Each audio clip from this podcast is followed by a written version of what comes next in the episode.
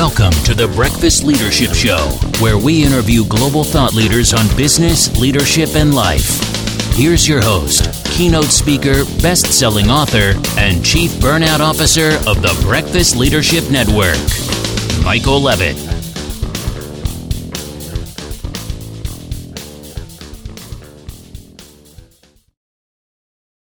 Welcome back. I've got Britt East online. Britt, how are you?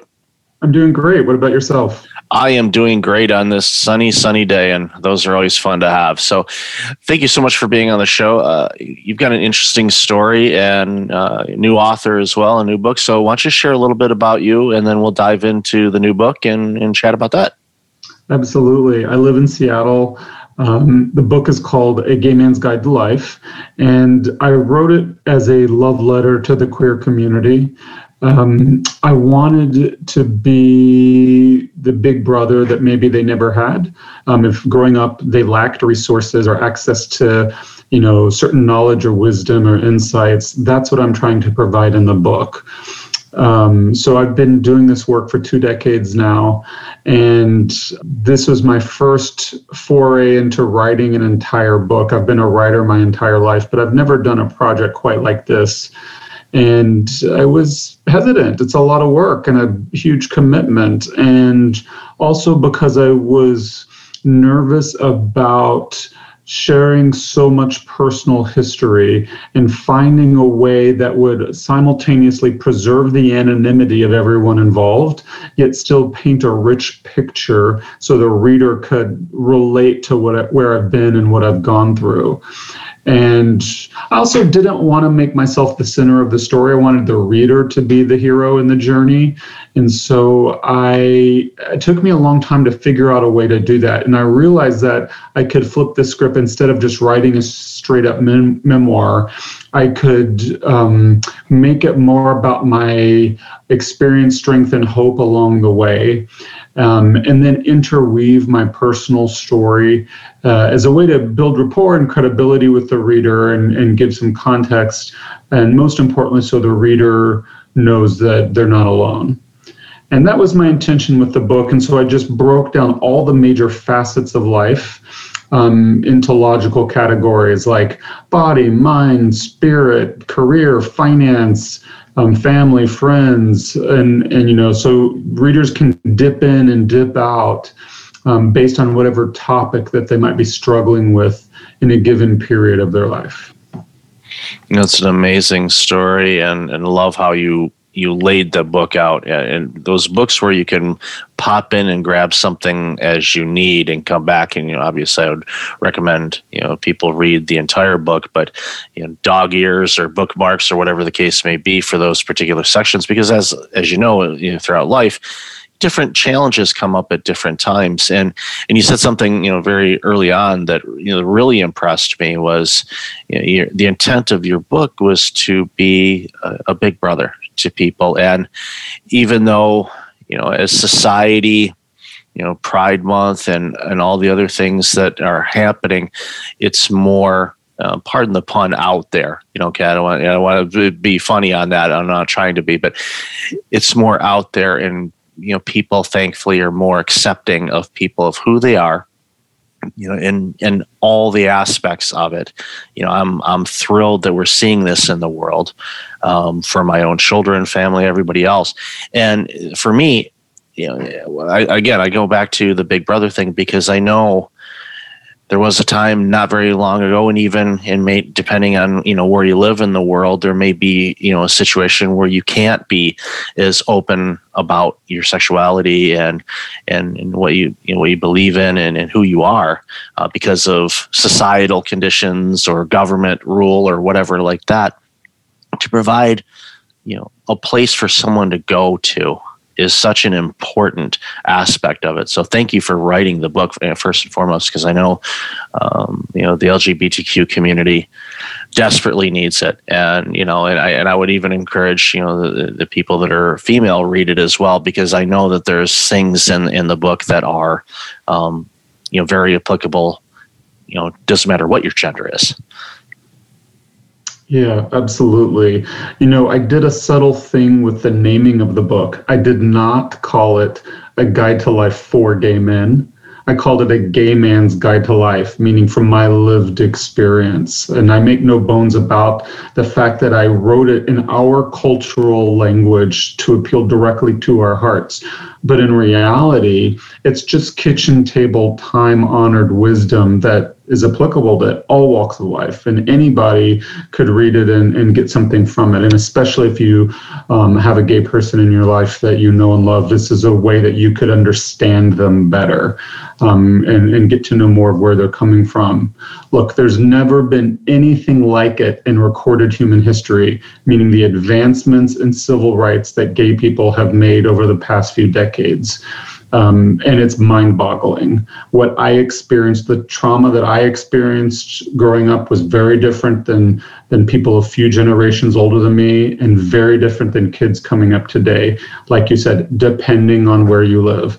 But the reality of the situation is, even with all of that wonderful progress, um, coming out is still not a single experience. It's a very prag. It's a it's a lifelong series of pragmatic decisions.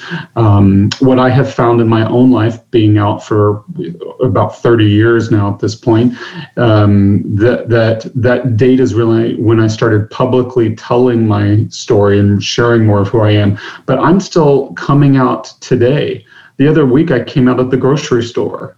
I mean, it just happened. We we continually in society, it's just normal human behavior. We make assumptions about other people just because we're so busy living our lives and don't maybe have time to consider the fullness of someone's story or humanity. And so, in those moments as queer people, we make a pragmatic choice. Do we have the agency? Do we have the wherewithal, the means? To share some more of who we are in that moment when maybe somebody's made an assumption and and we have the opportunity to correct them? Or do we fear for our lives or livelihood?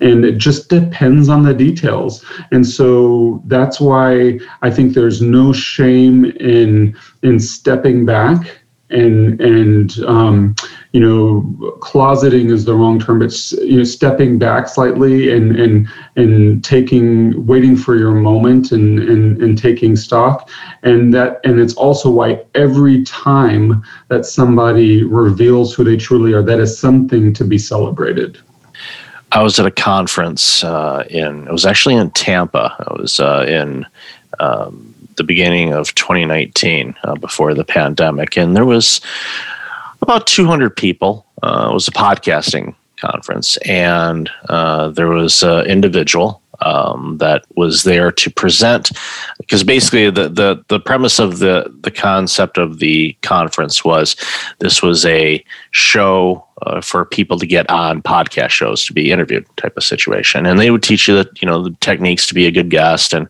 how to pitch and all of that kind of stuff and this gentleman um, you know, stood up and he was giving his pitch to uh, the podcast hosts that were there. I happened to be one of them, uh, and there was you know thirty something others. So uh, we were all doing this. He publicly came out for the first time at that conference, and he got a standing ovation.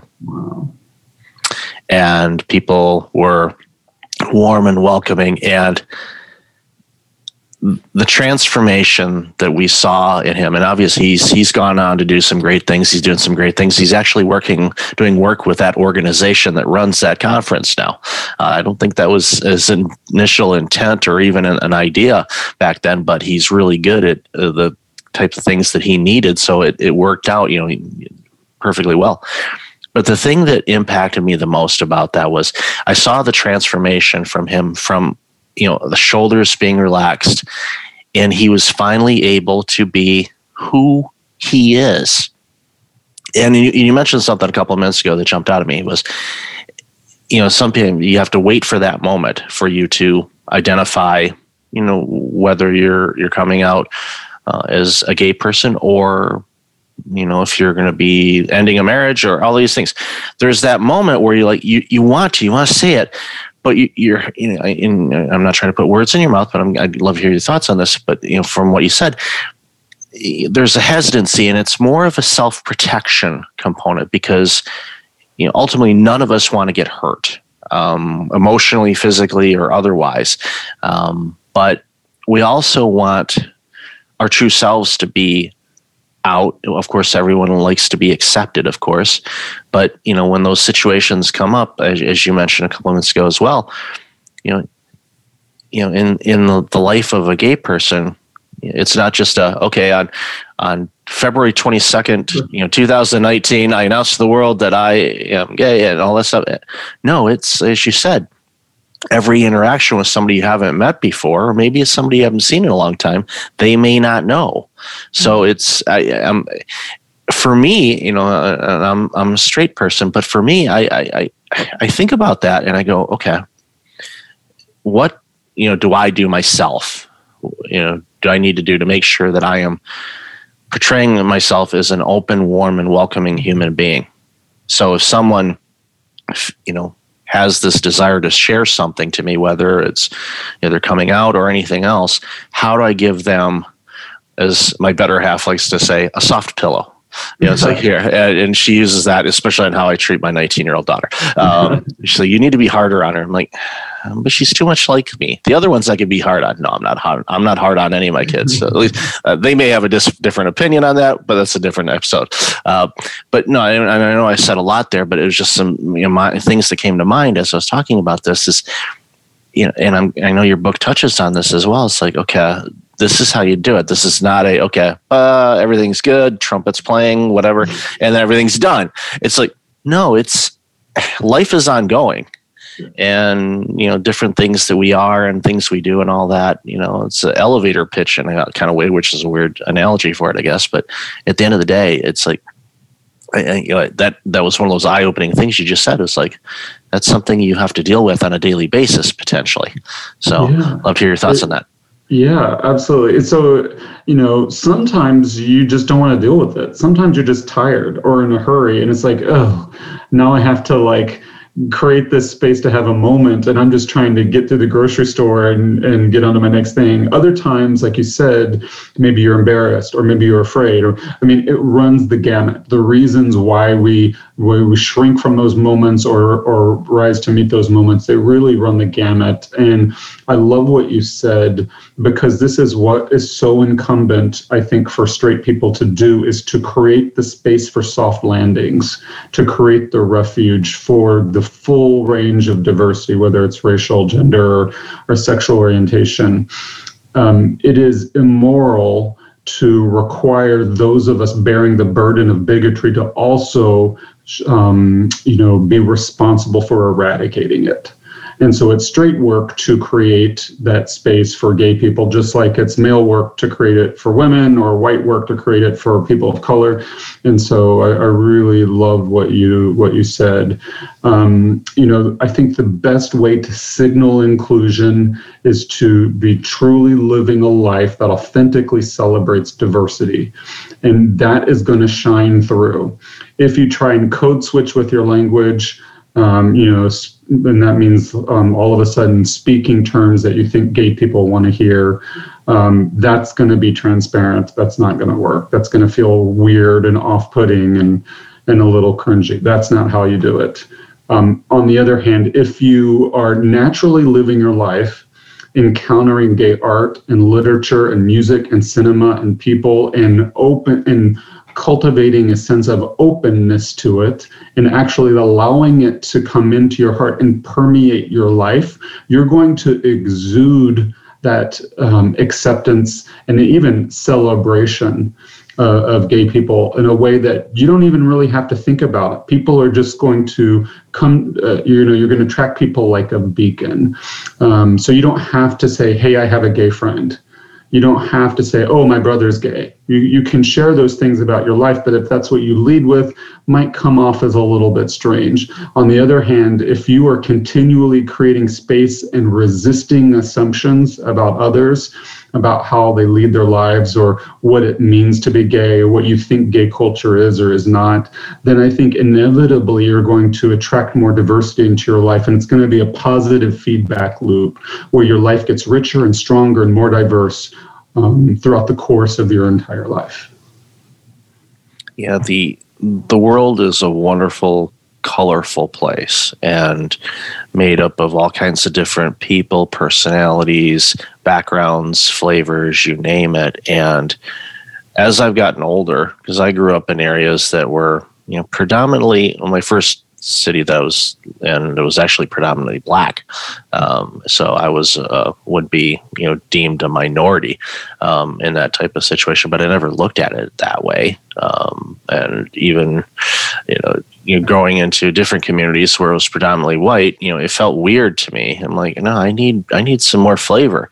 And you know, where I you know live in Toronto because I split my time between Toronto and San Diego, I, there's you know a billion different cultures here and you know, gay, straight, both, neither, you name it.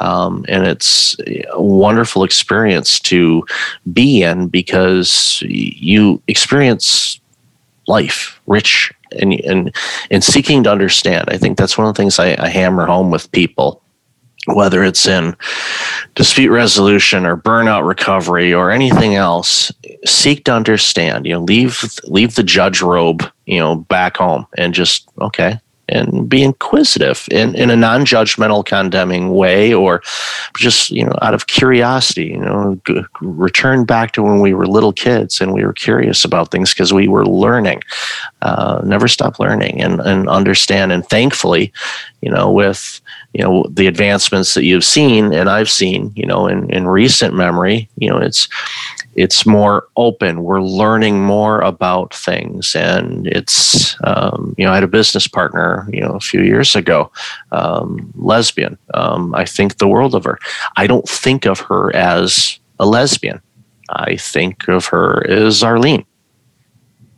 I don't think of her on anything else human being. We actually grew up like 20 minutes apart from each other, even though we never knew each other back then. But you know, it's one of those things where the world is a small place. But at the end of the day, I find that the more open and willing, and you know, going back to the soft pillow analogy, if we approach life that way, because everybody's dealing with something, you know, even during this pandemic, everybody's been dealing with all kinds of different things. Um, and you know including you know relationships not being able to see friends and family and all the things we've had to deal with. And hopefully that you know is ending in in many places and thankfully it is. But the more open and willingness we are and just accepting people for who they are and celebrating who they are gives them the encouragement to be happy and fulfilled in life. And that's ultimately what i want for everyone. I want people to be happy and fulfilled. And whatever they have in their life, whether it's relationships, things, where they live, the type of job they have, all that stuff, happy and fulfilled. Boy, oh boy, does that make life a whole lot more rich and fulfilling uh, for sure. Mm-hmm. Yeah, absolutely. It all starts with curiosity. Curiosity is what leads to empathy, and empathy is what's going to lead to celebration. Most queer people are not looking for tolerance. We're not even looking for acceptance what we want is to be fully integrated into all facets of society, especially legally. And then out of that, we want it to be, we want to be celebrated in who we are. We are not a monolith. The, the LGBTQIA plus community is so broad and varied and wide. It's hard for us to even keep track of all the terms. And it's our work to create uh, the sense of generosity, to extend our hearts to those who would love us and allow them to put their feet in their mouth from time to time, to say the wrong thing, to step in a cow pie, to make a mistake, and love them anyway, because we see the intention and the effort, and we honor, um, you know, all that's behind that, rather than um, keeping score. And what it's the job of um, straight people is to take those risks it's so tempting as straight people, especially in the world of social media where everything is documented and potentially incriminating and, and really embarrassing and permanent. it's so tempting to just clam up. And unfortunately, that aids oppression. What we need is for straight people to take the risk you're going to say the wrong thing, you're going to do something dumb just like guys are going to say the wrong thing about women, the white people are going to say the wrong thing about people of color, and we need to be messy and love anyway. In spite of that, we need to learn how to own up to our mistakes, ask ask for forgiveness, make amends, and get back to doing the hard work, both um, personal introspective work and interpersonal loving work. And it, that messiness that's where the richness of life happens. Life is not some clean you know picture perfect gift wrapped package with a bow on it. That is that is an illusion. Life is in the richness is in the messy details. That's where the the beauty of diversity exists yes, life is definitely messy, and I've definitely found myself in many piles. And as a kid that had an aunt and uncle that had a farm, I always had this affinity to find the cow pies. My dad, my dad was always, it's like, do you not look where you walk? And I said, I do but I'm obviously when I look down, I'm already in the pile and stepped into it. So I always went, you know, my shoes went in the trunk and I was barefoot going home after visits. And dad would take the shoes out in the garage and hose them off and probably gag a few times and, you know, all that good stuff. So I feel bad for my, for my dad having to do that, but he still loved me, which was good. Uh, so before we wrap up, um, in your book, it was, is there a, a favorite section? I mean it, it, you know books are kind of like kids in a way. It's like you don't you don't you don't have a favorite one. You're not supposed to but and same with your books you know there may or may not be a favorite chapter or or section but there there's one that you know when you review it and, and talk about it you go you know what? That one is really impactful to either yourself or or to the people that you help. So um, my background is in poetry and um, as a writer, and um, there are poetic moments in the book. The book is really straightforward, logical, and linear because that's kind of how my brain works. It's not new agey at all, but there are a few moments in there where the feelings are so tender that I purposely waded back into the more artistic realm. Um, in particular, there's a section on relations between straight guys and gay guys, uh, um, and how how in the heck can the two groups be friends? And that was so such a sensitive topic to me personally, given all of my past trauma, that I waded into that more poetic license space. And every time I read it, it still takes me back to those feelings and is and is really touching to me personally. And I've gotten a lot of letters from guys who either wondered why they are such good friends with straight guys and, and naturally gravitate towards straight guy culture and have felt guilty about it. And this maybe gave them space to accept that love and accept themselves and accept those friendships. And on the other hand, guys who are still apprehensive whenever a straight guy walks in the room. Am I going to be bullied, beaten, um, you know, et cetera? And so um, that is probably one of the more, you know, that's what comes to mind as one of the more touching areas of the book, at least to me personally.